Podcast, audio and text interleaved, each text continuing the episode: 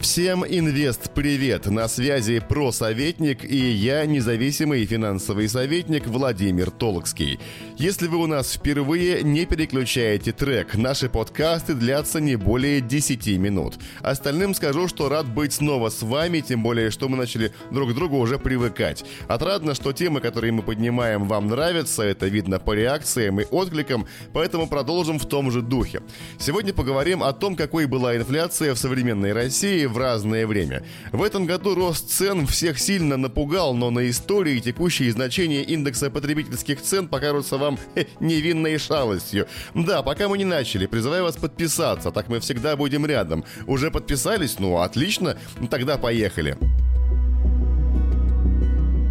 Давайте вначале разберемся, что такое инфляция. По сути, это рост стоимости товаров и услуг, если совсем просто. Есть такая штука под названием индекс потребительских цен, от него инфляция и пляшет. Этот самый индекс в России включает в себя 558 товаров и услуг, которые по сути представляют собой некую такую среднюю потребительскую корзину. Например, авиакеросин в индекс не входит, а вот авиабилеты входят. В индекс индекс потребительских цен попадают только те позиции, доля расходов на которые превышает 0,1% от общих расходов домохозяйств. Понятное дело, что какие-нибудь черные трюфели до порога не дотягивают, а вот батина пивко вполне. Индекс за отчетный период берется за 100 пунктов. Если в следующем периоде индекс потребительских цен составил 105 пунктов относительно отчетного, то инфляция, то есть рост индекса составила 5%. То есть на 5% в среднем выросли цены цены на полтысячи самых востребованных у населения товаров и услуг.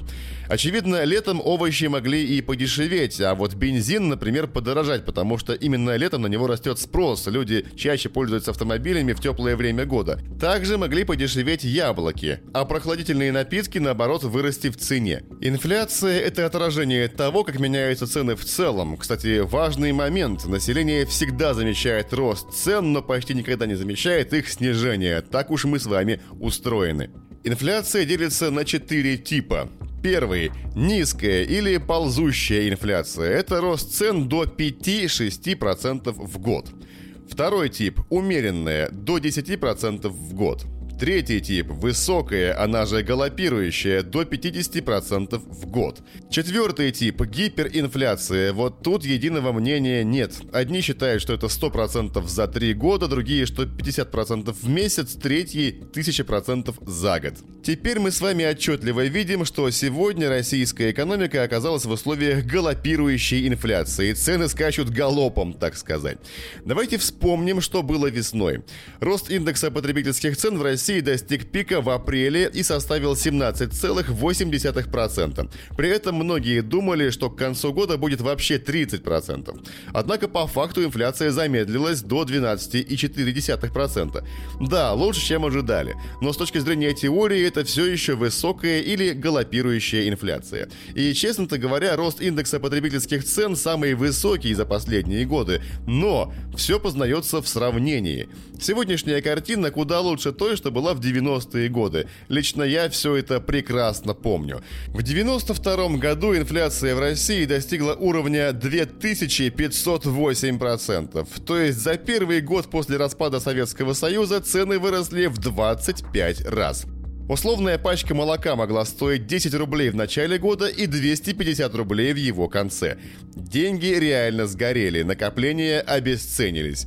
У вас мог быть на счете миллион, но в эквиваленте за год он превратился в 40 тысяч. Страшная была картина. В следующем году инфляция замедлилась почти в три раза и составила 839%. С точки зрения науки, это совершенно точно была гиперинфляция. Деньги обесценились еще в 8 раз. И вот ваш условный миллион за два года в эквиваленте превратился уже в 5000 рублей. Далее. 94 год. Инфляция замедлилась в 4 раза и опустилась до отметки 215%. Условный миллион обесценился до уровня 2500 тысяч рублей.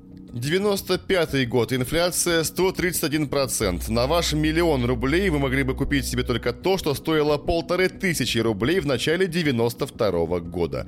Только в конце 96 года рост индекса потребительских цен опустился до более-менее приемлемого уровня 21%. Это уже была галопирующая, а не гиперинфляция. 97 год. Инфляция 11%, примерно как сегодня. Но то, что нам кажется высоким уровнем, во второй половине 90-х казалось просто детским лепетом. 11%. После двух с половиной тысяч процентов. Воистину, все познается в сравнении. А дальше что? А дальше дефолт. И в 98 году инфляция снова ушла в гиперпространство до отметки почти 84,5%. Отмечу, что до уровня умеренной инфляция в России опустилась только в 2006 году, когда составила 9%. Правда, тоже ненадолго. Потом случился мировой финансовый кризис, и два года инфляция была на уровне 11-13%, и потом планомерно снижалась, пока в 2014 году не посыпались санкции и не случилась девальвация рубля. Кстати, знаете, друзья, у нас оказывается очень короткая память. Дело в том, что на текущих уровнях и даже чуть-чуть выше инфляция была не далее, чем 7 лет тому назад. В 2015 году она составила 12,9%. А вот исторический минимум, по крайней мере для современной современной России отмечен в 2017 году. Всего 2,5% тогда была инфляция. Аж слезы умиления на глаза наворачиваются от этих цифр. В общем, друзья, вывод простой. Все плохое заканчивается и высокая инфляция тоже. А если сравнивать на истории, то получается у нас сейчас вообще все хорошо. Впрочем, поговаривают, что мир вообще ждет длительный период высокой инфляции. Слишком уж много напечатали денег. Но если исторические события нам известны, в будущее заглянуть никому не удавалось. Даже интересно, что же там дальше будет. А если вам интересны наши подкасты, то самое логичное решение на нас подписаться. Так мы всегда будем на связи. Мы выпускаем новые подкасты каждую неделю. Кроме того, публикуем аудиоверсии наших прямых эфиров с известными людьми из мира финансов. А еще у нас есть статьи, посты, новости, аналитика. В любой соцсети нас легко найти, если просто вбить в поиске слово «про советник». В следующий раз расскажем о том, как работает ключевая ключевая ставка Центрального банка. Подписывайтесь и узнавайте интересные факты из мира финансов и инвестиций. Спасибо, что дослушали до конца. До встречи!